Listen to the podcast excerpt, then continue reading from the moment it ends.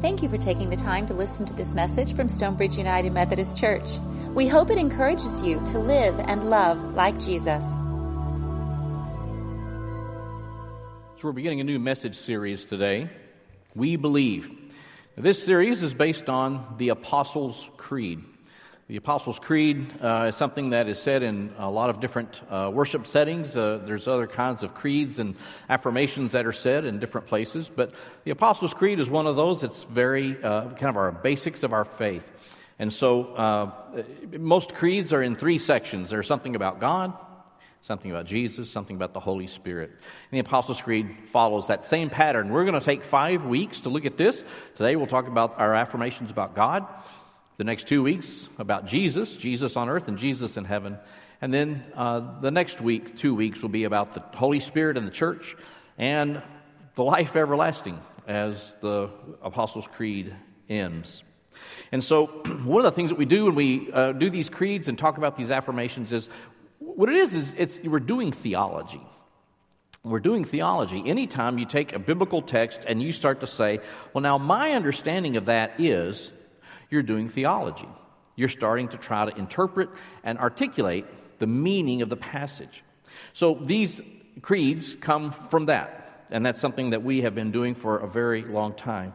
And so today's scripture passage shows important truths about what it means to say, I believe in God, the Father Almighty, maker of heaven and earth. It's a familiar story. It's about Moses and the burning bush. Uh, if you've never read that or know the whole story, I'd just go to the book of Exodus and read the, about the first three chapters. Uh, it's a great, great story. Moses is herding sheep for his father in law Jethro, and as he's out in the wilderness, he sees a bush that is burning, but it's not being consumed. It's not burning down. It's just, and it's, it's a marvel to him, so he just turns to go over toward it.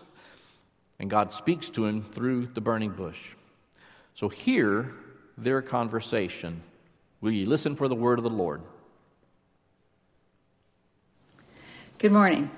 My name is Becky Morrison, and I will be reading from Exodus chapter 3, verses 7 and 8, and 10 through 15. Then the Lord said, I've clearly seen my people oppressed in Egypt. I've heard their cry of injustice because of their slave masters. I know about their pain. I've come down to rescue them from the Egyptians, in order to take them out of that land and bring them to a good and broad land. So get going. I'm sending you to Pharaoh to bring my people, the Israelites, out of Egypt. But Moses said to God, Who am I to go to Pharaoh and to bring the Israelites out of Egypt? God said, I'll be with you, and this will show you that I'm the one who sent you. After you bring the people out of Egypt, you will come back here and worship God on this mountain. But Moses said to God, Now if I come to the Israelites and say to them, The God of your ancestors has sent me to you, they are going to ask me, What's this God's name? What am I supposed to say to them? God said to Moses, I am who I am. So say to the Israelites, I am has sent me to you. God continued, Say to the Israelites, The Lord, the God of your ancestors, Abraham's God, Isaac's God, and Jacob's God, has sent me to you.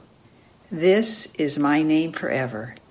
This is how all generations will remember me. This is the word of the Lord. Thanks be to God. Becky, thank you for reading the scripture today. Appreciate you doing that. So, uh, just a little bit about the background of creeds in general. Uh, there are a lot of, of creeds of faith uh, that were written over the many years. Uh, in the early days of the church, they were written primarily to uh, answer a question or to address a controversy. Because remember, in the first uh, really two, three hundred years of the existence of the church, they did not have the Bible in the form that we know the Bible. And so, and you had a whole lot of people who couldn't read. And you didn't have distribution of Bibles, right? And so, and so there had to be some kind of statements that were made to say, this is what we believe and this is what we're going to adhere to. And so, for example, one of the early controversies had to do with the nature of Jesus. Okay, Jesus was the Son of God. Okay, well, that, so he was divine. But he was, had an earthly birth. Was he human too? Which is it? And, and there, was, there were controversies around that, and some said, oh, Jesus was, he was really divine, he just looked like a human. And others were like, oh, he was, he was human who just had the mind of somebody that we can't even imagine. That finally came out to say, no, he was fully human, fully divine. So a creed was written to state that. Now, the Apostles' Creed was uh, written, uh, they think it's probably one of the earliest, if not the earliest, that, that started. And it, it went through some iterations and, and changes over the many years, but it's basically in the form it's been for hundreds and hundreds of years. And it was originally written to be part of the examination of for somebody who wanted to be baptized. And so it was, uh, in a sense, it was, it was kind of like a test, uh, and they did it in question and answer format. And so, you know, the person would be presented for baptism, and the priest or somebody else would say, Do you believe in God? And they'd say, I believe in God, the Father Almighty, maker of heaven and earth. Do you believe in Jesus? Believe in Jesus Christ, his only Son, our Lord, who was conceived by the Holy Spirit, born of the Virgin Mary, suffered under Pontius Pilate. I, do you believe in the Holy Spirit? I believe in the Holy Spirit. So that was, that was what you did. And it kind of provided the basics of the Christian faith in a time before they had, like I say, the Bible as we know it. So you could memorize those things even if you couldn't read. And they didn't think of it exactly this way in those days, but in a way it kind of makes for a great elevator speech right? you know, the elevator speech. What do you, what, what, tell me about your business. You need to have an elevator speech ready. Well, what do you Christians believe? Then you could state it. This is what we believe. And so, um, there are a lot of there's there are contemporary affirmations. There are different creeds that that still get used in worship in various ways. Um, so we're going to talk about uh, Apostles' Creed. It's three parts, and today we're going to talk about I believe in God the Father Almighty, maker of heaven and earth. That's really all Apostles' Creed says about God. The rest of it, there's a lot about Jesus, quite a bit about the Holy Spirit, not much about God. Except when you think about it, these, these are pretty loaded words, right? I mean, they, that says a lot. I believe in God, singular. I mean, to start with, we believe in one God, not gods, we believe in one God. The Father, Almighty, maker of heaven and earth. Well, I mentioned uh, that these creeds and affirmations are a part of doing theology, a way of taking the scripture text and, and trying to articulate it in a way uh, that can be used in worship, that can be used in conversation. So, uh, when, when, we think of doing theology, there are some folks who get real nervous about that um, because they think it's just somebody you know who teaches in a seminary that does theology. Uh, but, but, really, it really is just about us trying to understand our faith, to give it words from our words, and to, and to articulate it, and to, to share it with others. So it's take, it starts in the Scripture. As, as our founder John Wesley says, I mean, Scripture is the primary, that's, that's the place of God's revelation to us. So we start with the Scripture and we go from there. And so we, there are some questions that you can ask that are helpful in the ways that you, when you read the Bible. One of those is, what does this scripture say about God? So when you read a scripture passage, ask, what does this say about God? And one of the things to be clear about is, I mean, make sure you really see what it says. I mean, what did God actually say? What did God actually do? Because sometimes, and this has been true for me, you, you, you hear a biblical story enough that you kind of think, oh, yeah, I know what that says. I know what that says. I know what that says. And then someday you really read it again and you go, oh, I know. That's a little different than I remember. So make sure you, what does it say? But then, given whatever it is God says or whatever it is God does, what does that say about God? What does it say about God's character? What does it say about God's nature? What does it say? Second question uh, to consider is what does this scripture passage say about humans? What does it say about humans? What does it say about human nature? What does it say about our tendencies, uh, our, uh, the ways that we tend to uh, choose what we do and how we do things? What does it say about humans? And the third question is what does the scripture passage say about the relationship between God and humans? What, what's that relationship look like in this scripture passage? And what does it mean? Those are great ways to start in thinking about this. We're going to take those questions to look at this affirmation of God, the Father Almighty, maker of heaven and earth, in this scripture passage of Moses and God around the burning bush. So, the first question what does this say about God? Well, just a few of the statements. This is one of those great texts in that it's very direct. Uh, some, some quotes. Uh, God says, I am the God of your ancestors. I'm the God of Abraham and Isaac and Jacob. I'm the God of your ancestors. God says in this conversation, I know of the sufferings of my people. I know of the oppression my people experience in, uh, in Egypt. Uh, I know, I, I hear their cries. I know of their pain. And he tell and he, and he assures he assures Moses, I will be with you. Just those three statements say a lot about God, right? God is a God of relationships. Has been from the beginning. From the beginning of creation, God created the first humans to have relationship. God is a God of relationships, and God continues those relationships throughout generations. And in fact, some of those generations, some of, some of the activity of God may not happen in this generation, but it happens here. Um, so you may have the prayers of people here, and it doesn't really quite get worked out to the next generation. I mean, we seem to have this expectation that God is going to answer our prayers now. Please. Come on, God, get it done, right? God is a God of generations. I mean, when you think about the Exodus and wandering in the wilderness, 40 years. The story about Abraham and Sarah that, that God promised, you're going you're gonna be the, the, the father of, of my people. And, uh, but Abraham and Sarah were, were advanced in years, it says, and, and they had never had a child. So you think the probability is pretty minimal, but God said, no, it's, it's you. I'm choosing you.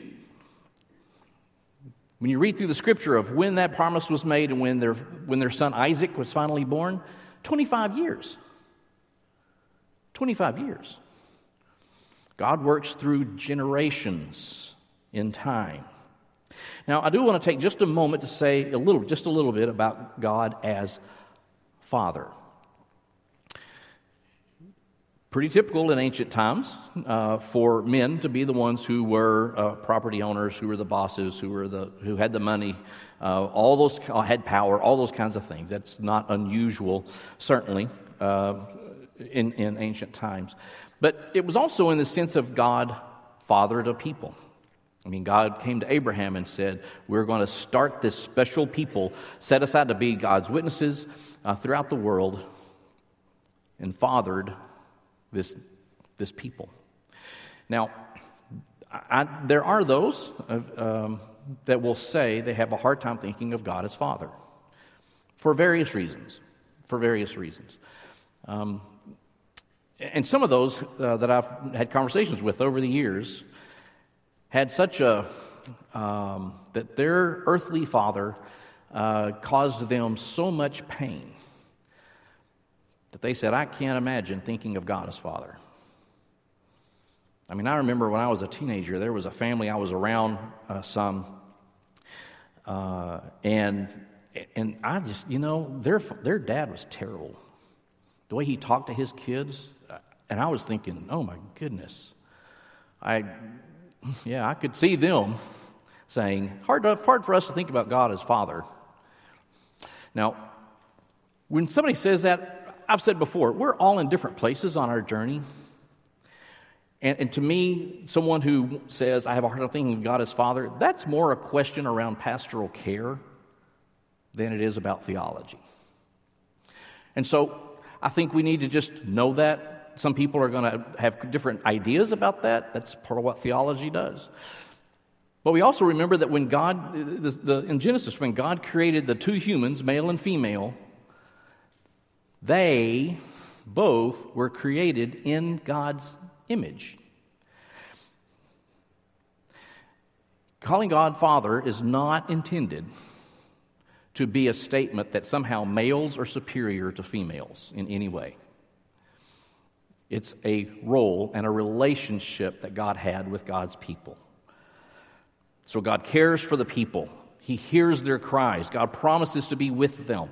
God promises to be with us. He promised it to Abraham, Moses, the prophets, Jesus. Jesus said, I will always be with you. So there's a lot about God here. So, what does it say about humans? What does the scripture passage say about humans? Uh, I'm just going to take two statements that Moses makes. The first one is comes from uh, it was a verse that actually we, Becky didn't read, but it's when God first spoke to Moses, and, and and he said, you know, take off your shoes, you're on holy ground. But when he calls Moses' name, Moses says, "Here I am." Kind of that very willing, "Here I am."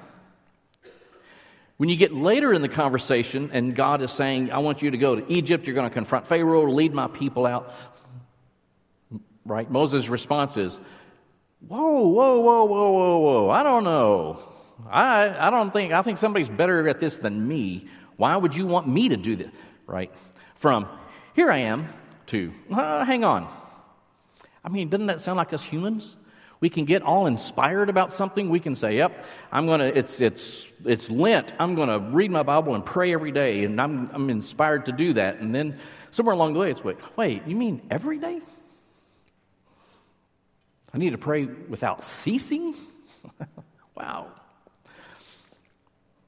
That Moses initially is responsive to God and then begins to backtrack. I, yeah, I, maybe it's just me, but been there. So, what does this say about the relationship between humans and God? What does it say about that relationship? Well, part of, part of what happens, of course, is when um, Moses says, Well, who am I going to tell them sent me to do this? What's the relationship here?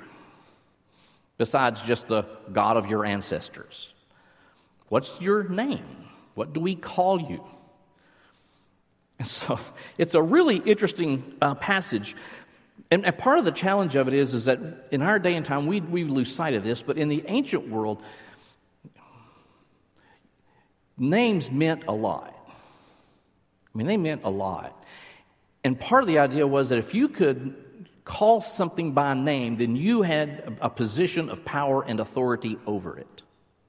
And so the, the ancient uh, people of faith believed that we humans literally could not say God's name. It's not that we, it was a big secret. It's not that it was that, no, we're not, we're humans. We are incapable of saying God's name. I mean, they had a, a really distinct sense of the, the, the, the separation between uh, our, our world and God's world, the divine. Uh, even even to the extent of when, when you're in God's presence, they would cover their face. One of the things when Moses realized it was God speaking to him, it said he veiled his face because they believed if we humans looked at God, we could not survive. Not because God was bad or mean or anything like that. It's but to be kind of like getting too close to the sun. You can't you can't survive that. So who do I say sent me? What's your name? That's a much bigger question than you and I tend to think of. And so the answer is Tell them I am sent you.